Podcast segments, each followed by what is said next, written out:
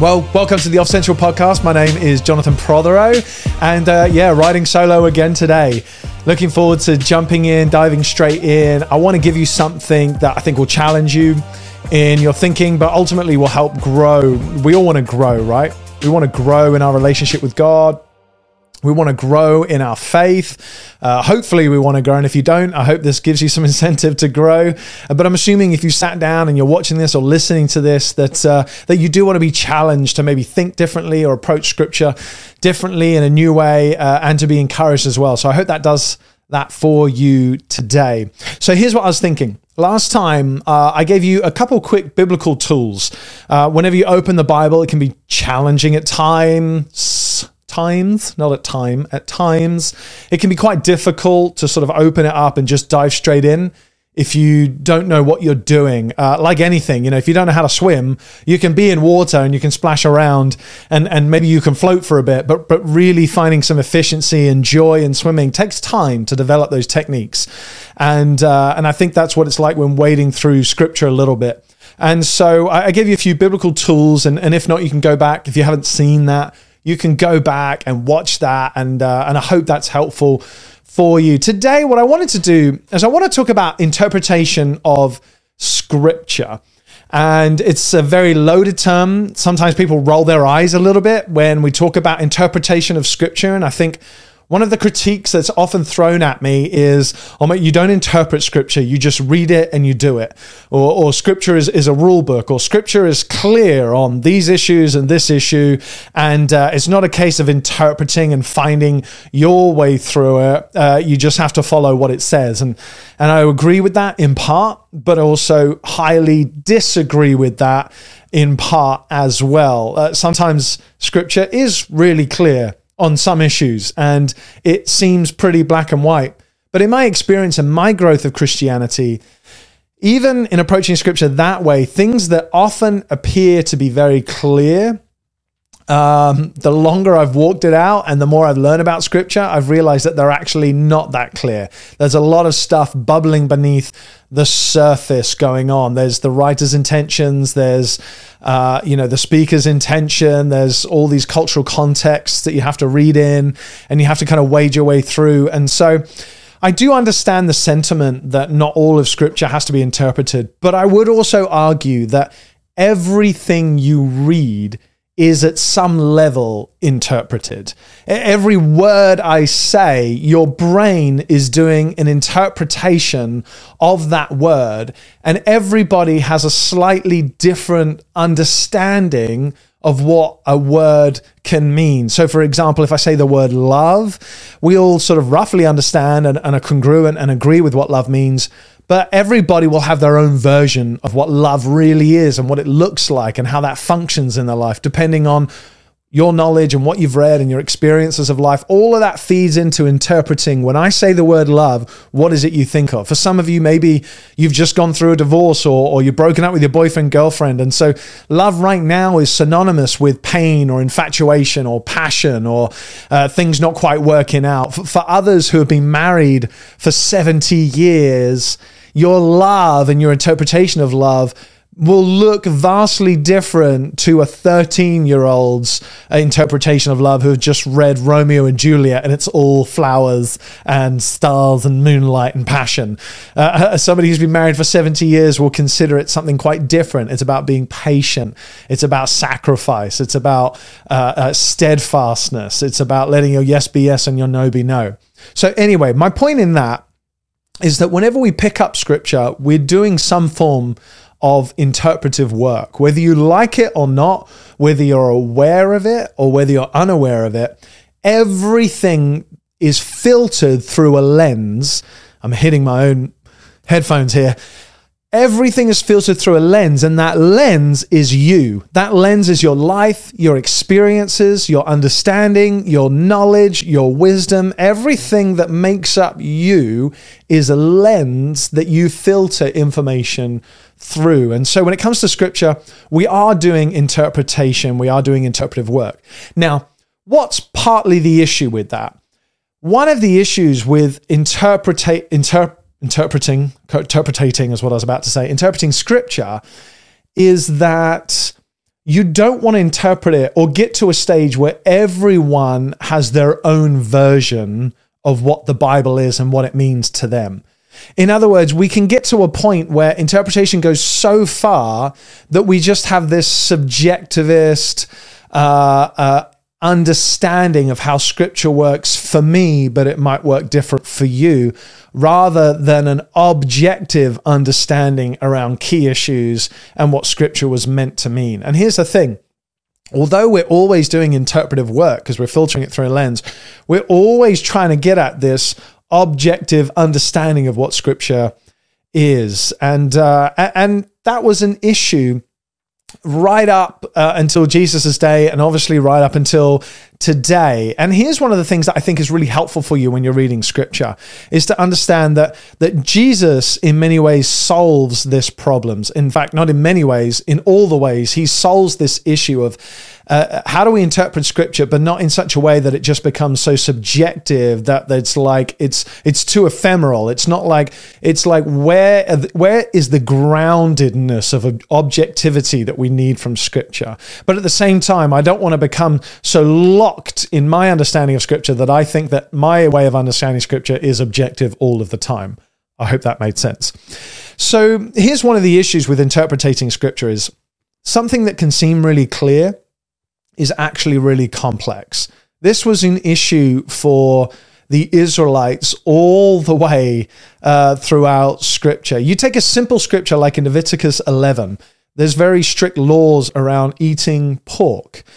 And, and you would think, okay, well, there's not much interpretive work that goes on there, right? It just says don't eat pork. So, so what is it, and how am I meant to follow that? Well, I follow that by not eating pork. Pretty straightforward, right? It's not complicated, doesn't seem to be nuanced, there doesn't seem to be gray areas around that.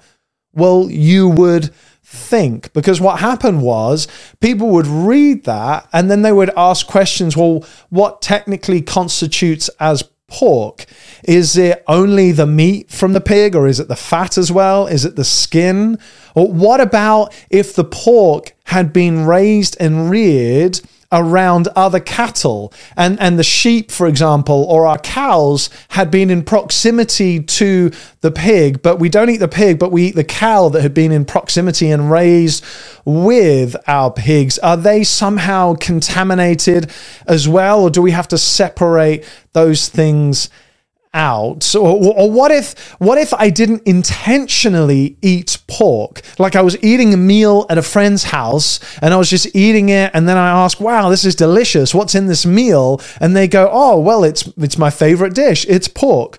Oh my gosh i'm eating pork. I'm breaking the law uh, uh, uh, but am I breaking the law if I didn't know that I was breaking the law? And is there the same punishment for somebody who didn't know versus somebody who knew it and still broke it anyway? Well, what if you were starving and you had no other option? And pork just happened to be the only option. So either death on one hand, or I could eat this pork that somebody is offering me. Do I still have to follow that scripture? Does it mean that much? Is it that weighty that I cannot eat it, that I have to choose death and abandoning my children and abandoning my wife and my responsibilities just to uphold this piece of scripture? Or is there allowances? Am I, I'm not allowed to eat pork, but am I allowed to drink? Drink pork. I'm not allowed to eat pork, but I'm allowed to taste pork on my tongue and then spit it out, right? So, okay, it's all a bit silly. But the point is, sometimes what seems very simple and clear cut, like this is just the objective truth, don't eat pork, became really, really complicated really, really quickly. And so, what you would have is all these interpretations of scripture by different rabbis that would come out. What would a rabbi do? They would read scripture and then they would interpret scripture. And rabbis would have disciples, they would have followers. And if you were a follower of a rabbi, you had to learn the rabbi's way of walking out scripture. You had to learn the rabbi's way of interpreting scripture and applying it to your life. This was the same with Sabbath, you know, take a rest day. Well, then people ask, well, what constitutes as rest? Rest for me looks different from rest for you. And am I allowed to rescue my donkey if it falls into a ditch because it's worth a lot of money to our family? Or do I have to rescue that out? Am I allowed to rescue that out? Or is that considered work? Uh, and if I stand up from the couch, is that considered work? If I cook for the family because they need food, or do I have to prep it in a day beforehand? Is that considered work or is that just considered family time together? So there were all these tiny little nuances to every single law in scripture. And there were all these interpretations. And rabbis would have different ways of looking and they argue backwards and forwards. Now, these are little things, right? Pork or uh, uh, taking a rest day. I mean, day. I mean, I say they're little, but but then there were really difficult ones like around divorce, uh, and there's only a few scriptures that pertain to that, and so they were trying to figure out, well, what are grounds for divorce? And rabbis would have very heated debates, and, and people would be on different sides of the aisle about how does this work out. And so the difficulty is always finding on the subjectivist objectivist continuum, on that spectrum, how do I make sure that I'm not just all the way to this extreme of the objective, but not all the way to this extreme of subjective as well? But I find like a healthy balance where I understand that this is the truth of scripture, but I also understand how this applies to me personally. This changes my life. Now, the cool thing about Jesus is Jesus comes onto the scene. And if you were a rabbi, you there were basically two types of rabbis right? Now remember rabbis were the best of the best of the best of the best of the best of the best right? Uh, every american kid wants to grow up playing i don't know uh, football for i was going to say the patriots but that's the wrong city for the ravens. Uh, maybe you're a kid and you grow up wanting to play for the ravens uh, and and you want to be that star quarterback. Well well that's cool but how many people get to be the star quarterback for the ravens Uh, one person, right? Maybe two. And what happens to the rest of the 99.99999% of them? They don't make it. They don't make the cut. At some point, they're told, you do not qualify. You are not good enough. You do not make the cut. And so when it comes to rabbis, these were the best of the best. These were the quarterbacks. These were the guys that made it. Everybody else was told, you do not have what it takes. Go home, work your father's business, work your family's business. Thank you very much. That's a very shortened version of that. We can do a longer teaching on how they became rabbis at some point.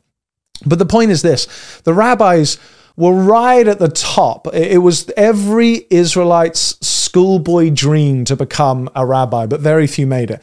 And there were two types of rabbis you had a rabbi without authority, and you had rabbis with authority. Now, rabbis without authority, what did that mean? That simply meant that you had to teach the same interpretation from the rabbi that you learned from. So, whoever you followed, whoever you were discipled underneath, you would walk, you would follow everything about that rabbi's life.